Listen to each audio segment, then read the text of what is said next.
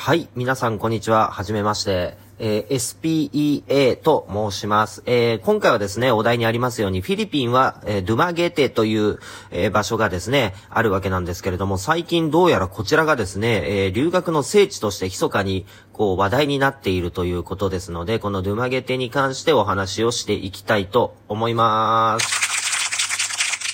はい、ありがとうございます。え、まずですね、皆さんに質問です。フィリピンの、えー、ドゥマゲテという場所ですが、聞いたことがある、もしくは知っているという方はどれぐらいいらっしゃいますでしょうか？はい、どうもありがとうございます。まあ、ほとんどの人がね、あの、知らないかと思うんですけれども、この場所なんですが、えー、実はですね、あの、セブ島の隣にあるネグロス島という島の、えー、第二の都市になるわけですね。で、セブ島からですね、ドゥマゲッティは、えー、飛行機で、まあ、20分弱のフライトなんですけれども、実際乗り込んでからですね、あの、到着をして降りるまでの間で、まあ、約45分間かかるというような場所でございます。はい。で、このドゥマゲッティという場所なんですけれども、人口はですね、13万人弱くで、えー、まあ、えー、っとですね、沖縄県の沖縄市とですね、まあ同じぐらいの人口なわけなんですね。で、えー、学園都市なんですね。はい。学園都市です。学園都市というと皆さんどんなことを思い浮かべますか？どうぞ。はい。なんとなくこう、青春とか、まあ、エネルギーであったり、活気がある、ちょっとおしゃれじゃない？なんていう風に思われる方もいらっしゃると思うんですけど、まさにその通り、人口のですね、30%が大学生、あ、いや、学生なので、えー、まあ、とてもですね、活気溢れる場所になっているわけですね。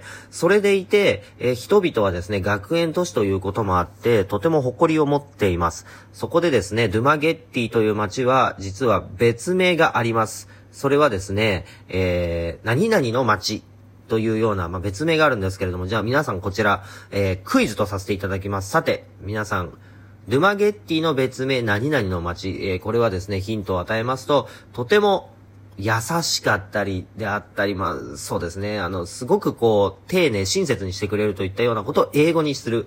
まあ、そんなような、えー、別称になっています。はい、皆さん、それではクイズです。お考えください。どうぞ。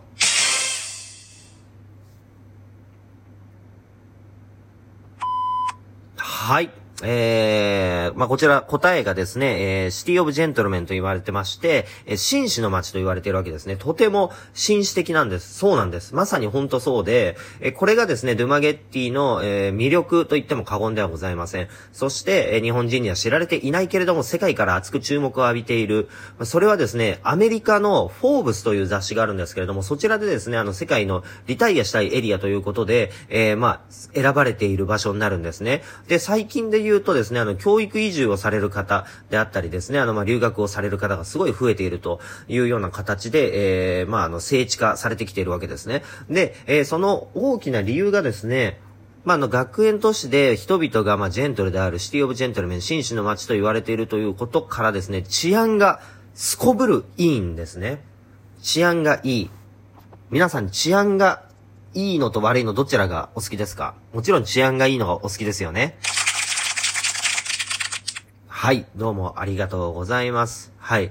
そう、治安がいいことによって、そこで生活をしてやれることがですね、たくさんあるわけですよね。自由に動ける。そして安心して暮らせる。これすごい大事なファクターですよね。うん。街を自由に気軽に歩ける。そして、初めて行った場所なのにもかかわらず、1週間2週間経つと地元感が溢れてきてしまう。そんなように感じてきてしまう。そんな場所ってすごいと思いませんか？それも海外でですよ、海外。海外で1週間2週間過ごして、なんとなく、あれ？ここもしかして地元かいね？っていうようなね、感じになってしまうのって結構すごいことだと思うんですけど、皆さんどうですか？はい、ありがとうございます。そうですよね。そう。本当にね、その通りなんです。この、えー、ドゥマゲッティという場所はですね、それこそ、まあ、リゾートであったり、こう、特別な、えー、南国の、いわゆるその華やかなイメージというものはないんですけれども、いわゆる日常なんですよね。日常、ありふれた日常がそこにあると。圧倒的な地元感がある。まあ、これがね、またすごいいいところでもあるんですけれども、まあもしかしたら若い人から退屈だなーっていう風に思ってしまう人もいるかもしれません。な、何せまああの夜遊びするスポットとかないんですよね。先ほどもお話ししたように、学園都市ですので、そこはですね、あの、えー、まあそういった夜のお店というものは、あの、法律でも禁止されているということで、まあそういったのも含めてですね、えー、治安が良いというところがあるわけなんですね。はい。で、治安がいいから、街に出て、どんどんどんどん挑戦できる。街に出て、どんどんどんどん、こう、買い物であったり、えー、まあ、いろんなですね、あの、ネイルであったり、マッサージっていうものをもう気軽に受けていただけるわけなんですけれども、まあ、そうしているうちにですね、あの、まあ、地元感が出て、街中にもう、オッスみたいな感じで、えー、挨拶をする人がま出てくるわけなんですね。ということで、本当にもうこの場所はですね、一度足を踏み入れると帰りたくなくなってしまう、そんなような場所なわけなんですね。はい。で、えー、また改めて言いますけれども、このドゥマゲッティもちろんいいところばかりではございません。悪いところもあるわけですが、はい。えー、まあ、それはですね、何かというと、やっぱりね、乗り継ぎなんですよね。乗り継ぎをしなくちゃいけない。セブ、もしくはマニラで乗り継ぎをしなくちゃいけないんですよね。乗り継がないと来れない場所なんですよ。簡単には来れるような場所じゃない。しかし一度足を踏み入れてしまうと、ほとんどの人がもう90%の人が帰りたくなくなってしまう。もしくは、えー、住みたいという風にね、あの言ってしまう。まあ不思議な場所だわけですけれども、やはりこういう場所に来る前はですね、大変なんですね。乗り継がなくちゃいけない。まあ、ここがね、あの、ドゥマゲッティにおいての一つの、えー、ちょっと残念ポイントなのかなというわけですけれども、はい。えー、まあ、往々にしてですね、ドゥマゲッティに関して、えー、まあ、あの、いいポイントがたくさんあるかと思うんですけど、もう一回まとめていきたいと思います。ドゥマゲッティは、えセブ島の隣にある島。ネグロス島の第二の都市で、セブ島からは飛行機で45分で来ることができます。丸に、えー、ドゥマゲッティはフィリピン屈指の学園都市人口の3割が学生の活気あふれるおしゃれな街です。3番目、ドゥマゲッティは紳士の街と言われているので街の人がとっても親切。